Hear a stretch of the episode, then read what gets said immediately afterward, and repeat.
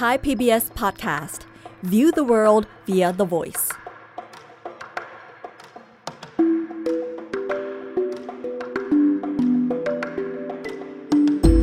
อาเซียนไอส์เปิดมุมมองใหม่ผ่านเรื่องลึกแต่ไม่ลับของผู้คน สังคม และวัฒนธรรมในอาเซียน กับปรางทิพย์ดาวเรือง สวัสดีค่ะคุณผู้ฟัง ในที่สุดเราก็มาถึงเดือนธันวาคมกันแล้วนะคะ ปีเก่ากำลังจะจากไป ปีใหม่กำลังจะเข้ามา ทุกคนรอคอยด้วยความหวังว่า ปีใหม่ที่จะมาถึงนี้ เรื่องใหม่ ๆ ดีๆ ก็กำลังจะเข้ามาในชีวิตของเราคำว่าใหม่เนี่ยให้ความรู้สึกที่สดชื่นเบิกบานนะคะ เดือนนี้รายการอาเซียนไอส์กับดิฉันปรางทิพดาวเรือง ในไทย PBS Podcast ก็เลยอยากจะเล่าเรื่องคนรุ่นใหม่ให้คุณผู้ฟังฟังค่ะ แต่ว่าเราจะย้อนไปในอดีตนะคะ ดูว่าคนรุ่นใหม่ในเอเชียตะวันออกเฉียงใต้เนี่ยบางประเทศเขาเคยทำอะไรลงไปบ้าง แล้วก็มีผลอย่างไรกับปัจจุบัน เพราะเอาเข้าจริง ๆ พวกเราทุกคนไม่ว่าจะเป็นรุ่นไหนวัยไหน ล้วนแต่เคยเป็นคนรุ่นใหม่กันทั้งนั้น คุณผู้ฟังจำได้ไหมคะว่า ตอนนั้นเรามีความฝันอะไรกันบ้าง เดือนนี้เราก็เลยจะมาคุยกันเรื่องของคนรุ่นใหม่ในครั้งกระนู้นนะคะ คุณผู้ฟังบางคนอาจจะเคยได้ข่าวแวบๆ เรื่องของความเปลี่ยนแปลงทางการเมือง ในประเทศเพื่อนบ้านชายแดนติดกับไทย เรื่องนี้เพิ่งเกิดขึ้นสดๆ ร้อนๆ เมื่อเดือนพฤศจิกายนที่ผ่านมานี่เอง นั่นคือการเลือกตั้งทั่วไป แล้วก็การสรรหานายกรัฐมนตรีคนใหม่ของมาเลเซีย ที่คนมาเลเซียลุ้นกันเหงื่อแตกทั้งประเทศนะคะ ลังจากการเลือกตั้งเนี่ย ชาวมาเลเซียก็รอกันแบบกินไม่ได้นอนไม่หลับถึง 3 วัน ลุ้นกันว่าใครจะได้ตำแหน่งนายกรัฐมนตรีคนที่ 10 ของประเทศ ในที่สุดตำแหน่งนี้ก็ตกเป็นของอันวาอิบราฮิม หัวหน้าแนวร่วมพรรคการเมือง ที่มีชื่อในภาษามาลายูว่าปากตันฮาราปัน แปลเป็นไทยคร่าวๆว่า แนวร่วมแห่งความหวังนั่นเองค่ะ ไม่ใช่แค่คนมาเลเซียที่สนับสนุนอันวาจะตื่นเต้นนะคะ แต่ว่าผู้นำประเทศบางประเทศเนี่ยก็คงจะตามลุ้นไปด้วยนะคะ โดยเฉพาะอย่างยิ่งประธานาธิบดีโจโกวิโดโด แห่งประเทศอินโดนีเซีย ที่รีบโทรศัพท์มาแสดงความยินดีก่อนใครเพื่อน ก็ไม่น่าแปลกใจที่ผู้นำอินโดนีเซียจะตื่นเต้นนะคะ เพราะว่าสองประเทศเนี่ย นอกจากจะเป็นเพื่อนบ้านที่ไปมาหาสู่กันเป็นประจำแล้ว ยังมีจุดร่วมกับมาเลเซียทางเศรษฐกิจ ภาษาและก็วัฒนธรรม เพราะว่าประชากรส่วนใหญ่เป็นคนที่นับถือศาสนาอิสลามเหมือนกัน แล้วก็ยังมีความผูกพันในอดีตมากมาย โดยเฉพาะอย่างยิ่งแนวคิดเกี่ยวกับศาสนาอิสลาม ที่ทั้งสองประเทศนี้มีอิทธิพลต่อกันและกัน ส่วนประเทศไทยเองก็ถือว่ามาเลเซียเป็นประเทศเพื่อนบ้านที่สำคัญมาก เพราะว่านอกจากจะมีพรมแดนติดกันแล้ว ยังมีโครงการสำคัญร่วมกันหลายโครงการนะคะ อันวาอิบราฮิมเป็นใครกันละ่ะ ถึงแม้ว่าตอนนี้เขาจะมีอายุ 75 ปีแล้วนะคะ แต่เมื่อ 40-50 ปีที่แล้ว เขาก็เป็นคนรุ่นใหม่ไฟแรง เป็นผู้นำนักศึกษาทำกิจกรรมทั้งในแล้วก็นอกรั้วมหาวิทยาลัย จะว่าไปอันวาก็น่าจะเป็นรุ่นที่ไล่เรียกกับนักศึกษารุ่น 14 ตุลาของประเทศไทยนะคะ ในยุคนั้นเนี่ยกิจกรรมของนักศึกษาในเอเชียตะวันออกเฉียงใต้หลายประเทศกำลังคึกคักเลยนะคะ อันวาอิบราฮิมเป็นคนปีนัง เกาะปีนังเนี่ยคนไทยหลายคนหลายรุ่นคงจะคุ้นเคยกันดี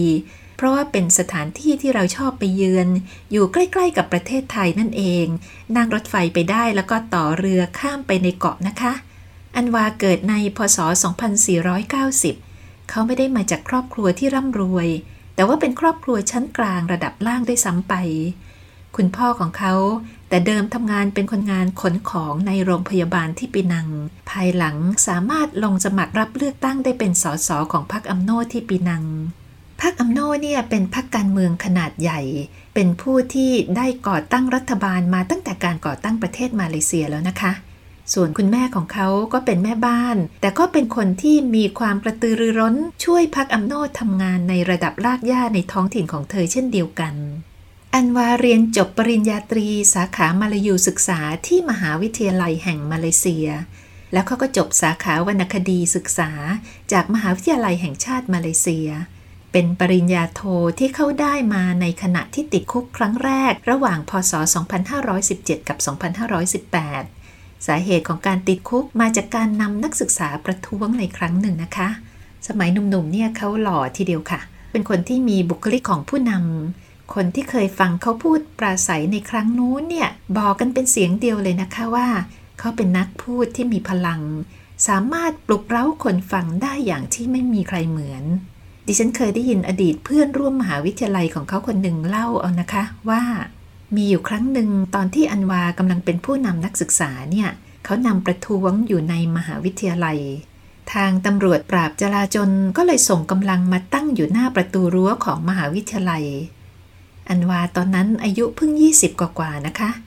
เขาก็จัดการปีนรั้วออกไป แล้วก็ไปยืนเผชิญหน้ากับตำรวจอยู่ด้านนอก แปะเสื้อออกมา ตะโกนว่ายิงสิยิงเลย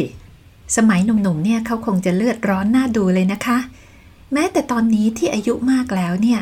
แต่ลีลาการปราศัยของเขาก็ยังดุเดือดกว่านักการเมืองมาเลเซียทั่วไปมาก ลองมาฟังตัวอย่างเสียงการปราศัยครั้งหนึ่งของเขาดูค่ะ Dia boleh guna media kecam kita daripada pagi sampai malam. Kita nak jawab tak ada permit. Permit otak dia. Apa? Saya tak salahkan OCPD. Dia ikut peraturan yang diberikan. Saya salah Perdana Menteri Najib dan Rosbah Tak berani berdepan dengan kita. Apa Tak habis-habis. DNA dalam lubang dubur orang pun dicari ke saya. Banyak orang lain bertanggungjawab. Kemudian sekarang ni video seks. Video apa? Dengan canggih orang yang buat kaya. Siapa yang perancang utama? Ayuh, ayuh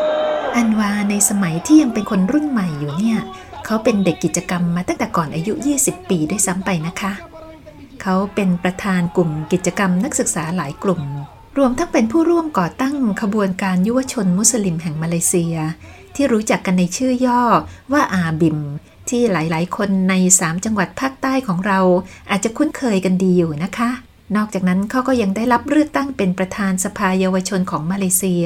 เขาเป็นมุสลิมที่เคร่งครัดนะคะ แล้วก็เป็นนักกิจกรรมไปพร้อมกันด้วย ตอนที่เขาติดคุกสมัยที่เป็นนักศึกษาเนี่ยเกิดจากการที่เขาไปนำการประท้วงของกลุ่มนักศึกษา เพื่อต่อต้านปัญหาความยากจน ในชุมชนของคนกรีดยางที่รัฐเคดะ เสร็จแล้วก็โดนจับขังคุกภายใต้กฎหมายความมั่นคงภายใน ที่สมัยก่อนกลัวกันมากนะคะ ในมาเลเซียเรียกกันว่า ISA กฎหมายฉบับนี้ อนุญาตให้จับกุมคุมขังผู้ต้องสงสัยว่ามีพฤติกรรมเป็นภัยต่อความมั่นคง จับแล้วก็ขังได้สองปี โดยที่ไม่ต้องผ่านกระบวนการศาลเด็กหนุ่มอย่างอันวาก็เลยเจอเข้าไป 20 เดือนค่ะ นี่เป็นการติดคุกครั้งแรกของเขาเลยนะคะ จะว่าไปก็เหมือนกับการฝึกหัดให้เขาชินชินเอาไว้นะคะ เพราะว่าในภายภาคหน้าเนี่ย อันวาจะต้องติดคุกมากกว่านี้หลายเท่า พอออกจากคุกมา เขาก็ยังมีบทบาทในกิจกรรมที่เกี่ยวข้องกับอิสลาม ปัญหาความยากจนของประชาชนแล้วก็อื่นๆอีกมากมาย ในพศ 2525 เนี่ย นายกรัฐมนตรีมหาเตโมฮัมหมัดที่เป็นประธานพรรคอัมโน ตอนนั้นมหาเตมีอำนาจล้นฟ้าเลยนะคะ คงจะเห็นแววของอันวา ก็เลยชวนเขาเข้าพักอัมโน อันวาเติบโตอย่างรวดเร็ว กลายเป็นดาวรุ่งพุ่งแรงของพรรค เข้าพักแค่ปีเดียวก็ได้เป็นรัฐมนตรีแล้วนะคะ คือเขานั่งว่าการกระทรวงวัฒนธรรม เยาวชนแล้วก็กีฬา เสร็จแล้วก็ขยับขึ้นไปเรื่อยๆ เป็นกระทรวงที่สำคัญขึ้นทุกที เขาเป็นนักการเมืองมาลายูนิยมร้อยเปอร์เซ็นต์เลยค่ะ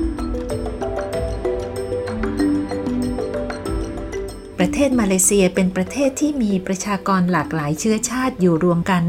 ประชากรกลุ่มใหญ่ที่สุดเป็นชาวมาเลเซียเชื้อสายมาลายูนับถือศาสนาอิสลาม ที่เรียกกันว่ากลุ่มภูมิบุตร ที่พวกเราหลายคนอาจจะเคยเรียนกันสมัยเป็นนักเรียนน่ะนะคะ เวลานี้กลุ่มภูมิบุตรมีอยู่ราวๆ 60 กว่าเปอร์เซ็นต์ของประเทศ รองลงมาคือ 20 กว่าเปอร์เซ็นต์เป็นชาวมาเลเซียเชื้อสายจีน ถัดมาเป็นกลุ่มเชื้อสายอินเดียแล้วก็อื่นๆ รรคอัมโนเนี่ยเรียกตัวเองว่าเป็นพรรคของชาวมาลายู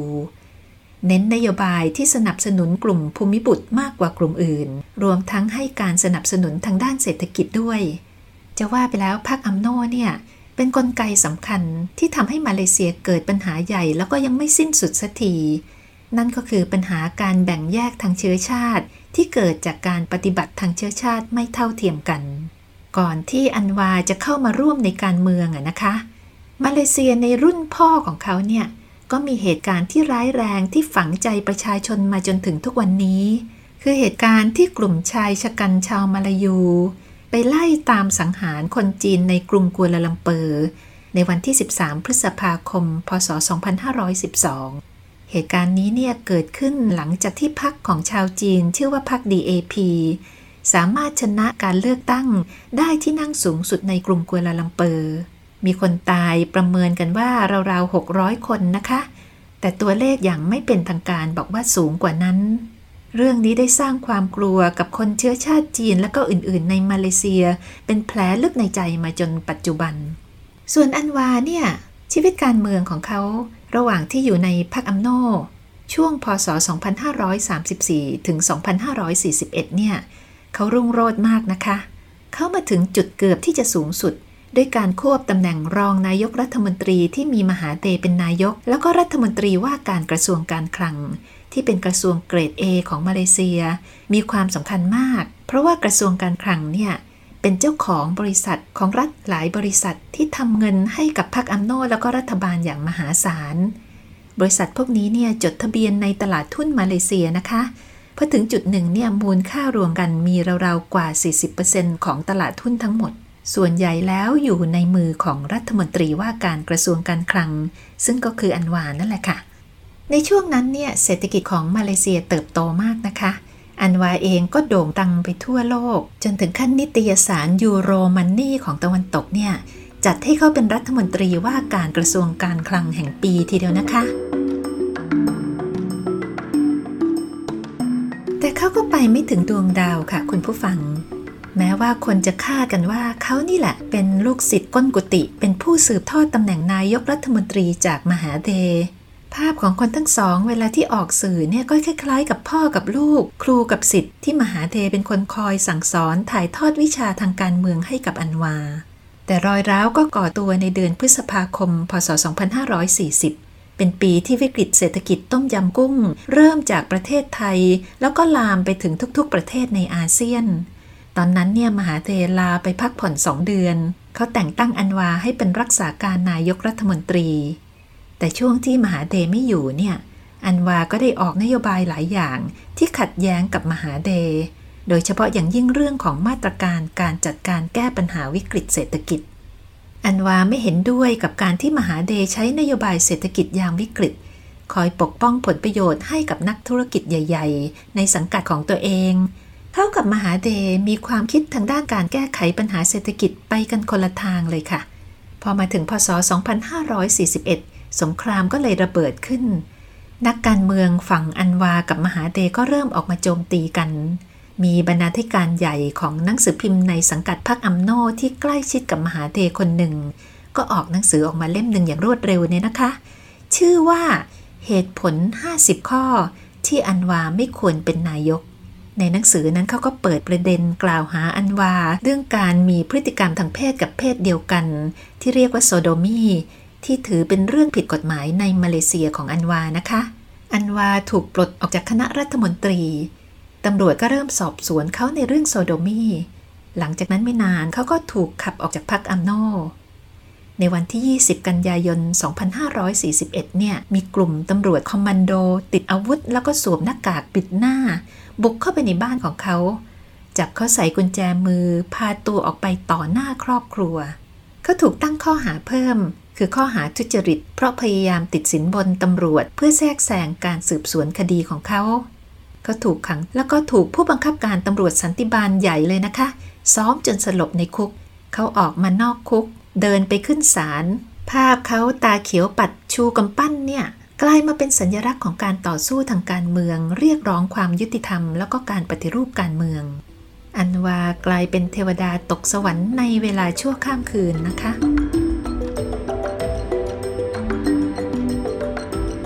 ไม่กี่วันก่อนที่เขาจะถูกจับ วาได้ออกแถลงข่าว เรียกร้องไม่ให้ตำรวจคุกคามครอบครัวของเขา เพราะว่าน้องชายคนหนึ่งของเขาถูกจับใส่กุญแจมือ แล้วก็พาตัวออกไปจากบ้านโดยที่ไม่รู้ว่าอยู่ที่ไหนเเขายังส่งสารถึงมหาเด พูดถึงมหาเดตรงๆเลยนะคะ ว่าถ้ามหาเดยังคิดว่าเขาเป็นเพื่อนอยู่ อย่างน้อยก็น่าจะฟังเขาบ้าง ฟังว่าปัญหาคืออะไร ฟังเขาว่าทำไมทำไมข้อกล่าวหาเขาไม่ใช่เรื่องจริง เขาเชื่อว่ามหาเดและพักพวก จะมีสติปัญญามากพอ ที่จะรู้ว่าเขาไม่ใช่คนทรยศ ไม่ใช่คนที่ทุจริตที่สุด ไม่ใช่พวกวิปริตทางเพศอย่างที่สุดของประเทศนี้ And if he considers me a friend, at least he should ask me, at my point of view now, what's the problem? Why do I respond in this manner? Why do I consider these allegations as fabrications? And I'm sure they are intelligent enough to know that uh, I can't be a traitor, the most corrupt man, the most uh, sexually perverted man, and uh, in the country. แต่ว่าการถแถลงข่าวครั้งนั้นก็ไม่ได้ช่วยให้เขาไม่ถูกจับนะคะ หลังจากที่เขาถูกจับไปสองวัน มหาเตก็ออกให้สัมภาษณ์ตอบโต้ พูดถึงเหตุการณ์ประท้วงเรียกร้องการปฏิรูปการเมืองของฝ่ายสนับสนุนอันวา ว่าเป็นความพยายามของอันวาที่จะปลุกระดมให้คนออกมาจราจน พยายามกระตุ้นความรู้สึกของคน เพื่อให้เกิดสถานการณ์อย่างในประเทศอินโดนีเซีย ซึ่งมหาเทหมายถึงการเดินขบวนของนักศึกษาอินโดนีเซีย เพื่อเรียกร้องการปฏิรูปการเมือง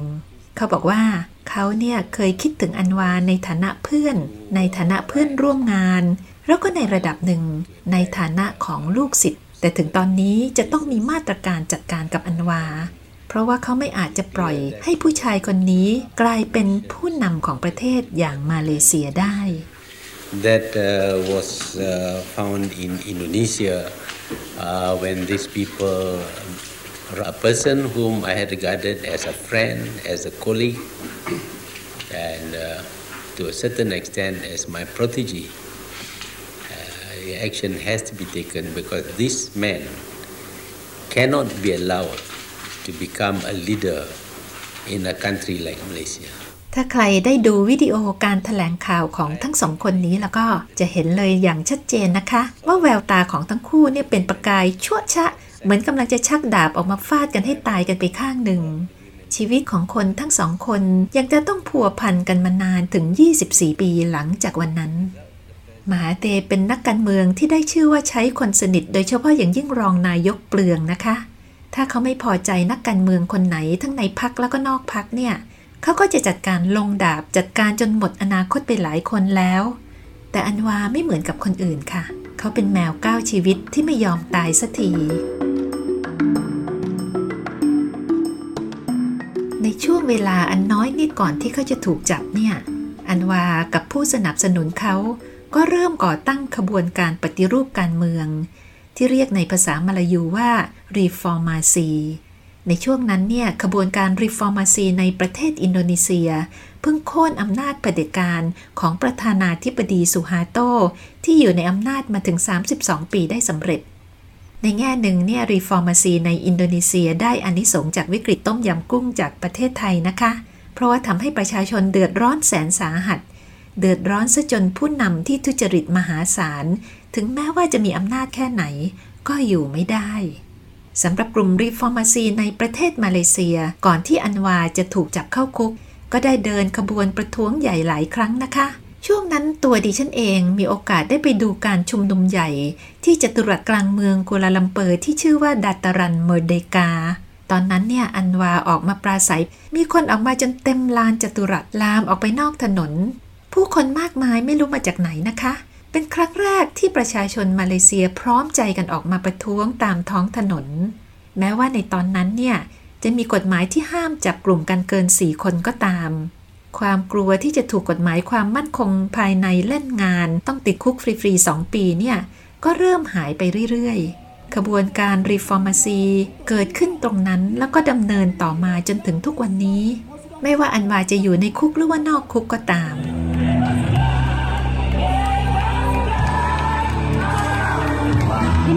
kebangkitan rakyat Malaysia sebab Malaysia kita yang punya.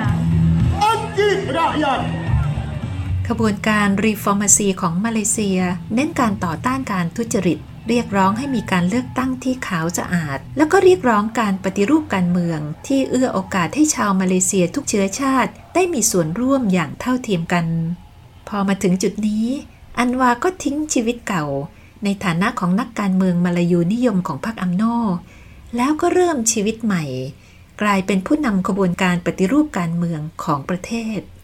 หลังจากนั้นไม่นานผู้สนับสนุนเขาก็ตั้งพรรคการเมืองที่ชื่อว่า PKR เป็นพรรคที่เกิดจากความคิดปฏิรูปการเมืองนี่แหละค่ะ อันวาเองถึงแม้ว่าจะเข้าๆออกๆจากคุก แล้วก็ถูกแบนจากการลงชิงตำแหน่งทางการเมืองครั้งละห้าปีหลายครั้ง แต่ก็รู้กันว่าเขาเป็นผู้นำพรรคตัวจริง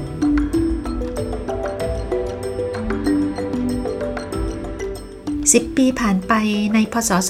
2551 เนี่ย ช่วงเวลาของการถูกแบนทางการเมืองก็จบลงนะคะ เขาลงสมัครรับเลือกตั้ง เข้านั่งในสภา รับตำแหน่งหัวหน้าพัก PKR อย่างเป็นทางการ แต่ไม่นานเขาก็ต้องกลับเข้าคุกอีกค่ะ ติดคุกอีก 5 ปีในพศ 2557 เพราะว่านักการเมืองฝั่งอัมโนไปแจ้งความกล่าวหาเขาในข้อหาโซโดมีในกรณีใหม่ ศาลตัดสินว่าเขามีความผิดก็เลยต้องกลับเข้าไปอยู่ในคุกเหมือนเดิมนะคะ อันวายังติดคุกอยู่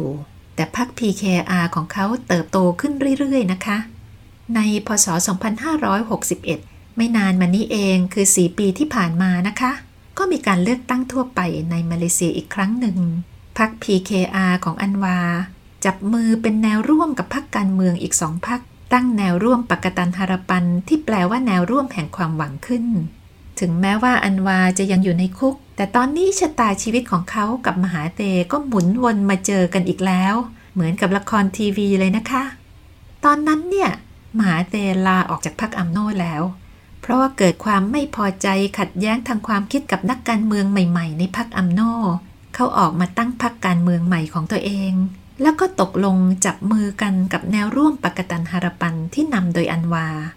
ในการเลือกตั้งที่กำลังจะเกิดขึ้น เงื่อนไขในการจับมือกันมีอยู่ว่า ถ้าหากว่าปกตันฮารปันกับมหาเดชนะเนี่ย มหาเดจะได้เป็นนายกรัฐมนตรี แล้วจะขอพระราชทานอภัยโทษให้อันวาออกมาจากคุก แล้วก็จะส่งมอบตำแหน่งนายกให้กับอันวาภายในเวลาสองปี ปรากฏว่าแนวร่วมปกตันฮารปันกับมหาเดชนะเลือกตั้ง ด้วยคะแนนเสียงท่วมท้นอย่างไม่น่าเชื่อเลยนะคะ สร้างความตื่นเต้นดีใจให้กับผู้สนับสนุนทั่วมาเลเซียเป็นอันมากพรรคอัมโนกลายเป็นพรรคฝ่ายค้านครั้งแรกในประวัติศาสตร์การเมืองมาเลเซีย มหาเดเป็นนายกแล้วก็ขอพระราชทานอภัยโทษให้อันวาจริง แต่เมื่ออันวาออกมาจากคุกแล้ว มหาเทก็ยังยึกยักเรื่องการส่งมอบอำนาจนายกรัฐมนตรี ไม่รับปากรับคำสักที ความร้าวฉานระหว่างอันวากับมหาเดก็เริ่มขึ้นอีกครั้งหนึ่ง เศร้าที่รัฐบาลใหม่ มีอายุแค่ 22 เดือนนะคะ แล้วทุกอย่างก็จบลงเมื่อกลุ่มสสจากพรรคของอันวายเอง 11 คน แยกตัวออกไปจับมือกับพรรคอัมโนพรรคของมหาเดก็นำเอาพรรคทั้งพรรคถอนตัวออกจากรัฐบาลปากตันฮารปัน ไปจับมือกับอัมโนด้วย ทิ้งให้มหาเดต้องตั้งพรรคใหม่กับลูกชายของตัวเอง รัฐบาลปากตันฮารปันล่ม แยกทางกับมหาเด ครั้งนี้อันวาพลาดตำแหน่งนายกอีกครั้งในวัย 70 ปี ซึ่งคนในมาเลเซียก็เชื่อกันว่า เป็นเพราะมหาเดอีกแล้วนะคะพรรคอัมโนจับมือกับพรรคเบอร์สตูที่แยกตัวออกมาจากมหาเดตั้งรัฐบาลใหม่ ความฝันในการปฏิรูปการเมืองของคนมาเลเซียก็จบลง เมื่อโควิด -19 มาถึง ประเทศมาเลเซียก็มืดมนด้วยโรคร้าย แล้วก็ภาวะเศรษฐกิจตกต่ำ ประชาชนเหนื่อยล้าทางการเมือง ดิ้นรนที่จะอยู่รอดในสภาพอย่างนี้นะคะ เวลาผ่านไป จนถึงวันที่ 21 พฤศจิกายนที่ผ่านมา มาเลเซียก็มีการเลือกตั้งอีกครั้งหนึ่ง แนวร่วมปกตันฮารปันที่ไม่มีมหาเดเข้ามาเกี่ยวข้องนำโดยอันวาชนะเลือกตั้งด้วยคะแนนสูงสุด แต่เสียงที่ได้ก็ยังไม่ถึงกึ่งหนึ่งของที่นั่งในสภาที่มี 222 ที่นั่ง ชาวมาเลเซียกลั้นใจ รอให้ขั้วการเมืองต่างๆ เจรจากัน ในที่สุดอันวาอิบราฮิม ก็จับมือกับพรรคอัมโน เอื้อมมือคว้าดวงดาวได้สำเร็จ สาบานตนเข้ารับตำแหน่งนายกรัฐมนตรีคนที่ 10 ของมาเลเซีย เบื้องหน้าสมเด็จพระราชาธิบดี ส่วนมหาเทแพ้เลือกตั้งยับเยินในวัย 97 ปีนะคะพรรคของเขาไม่ได้ที่นั่งแม้แต่ที่นั่งเดียว มหาเทต้องลาเวทีการเมืองไปแล้ว แต่อันวายังมีภาระหนักอึ้งอยู่บนบ่า เขาจะต้องแก้ไขปัญหาเศรษฐกิจให้ทันท่วงที และที่สำคัญเขาจะต้องประสานรอยร้าวทางเชื้อชาติระหว่างคนมาเลเซียด้วยกันเอง ที่เป็นเรื่องที่ไม่เคยมีใครทำสำเร็จมาก่อน ถ้าหากว่าเขาทำได้สำเร็จก็เท่ากับว่า การเดินทางทางการเมือง 50 ปี ตั้งแต่ครั้งที่เขาเป็นคนรุ่นใหม่ในวันนั้น ได้บรรลุจุดมุ่งหมายแล้ว วันนี้สวัสดีค่ะอาเซียนไอส์เปิดมุมมองใหม่ ผ่านเรื่องลึกแต่ไม่ลับของผู้คน สังคม และวัฒนธรรมในอาเซียน ติดตามฟังได้ที่เว็บไซต์ www.thaipbspodcast.com หรือแอปพลิเคชัน Thai PBS Podcast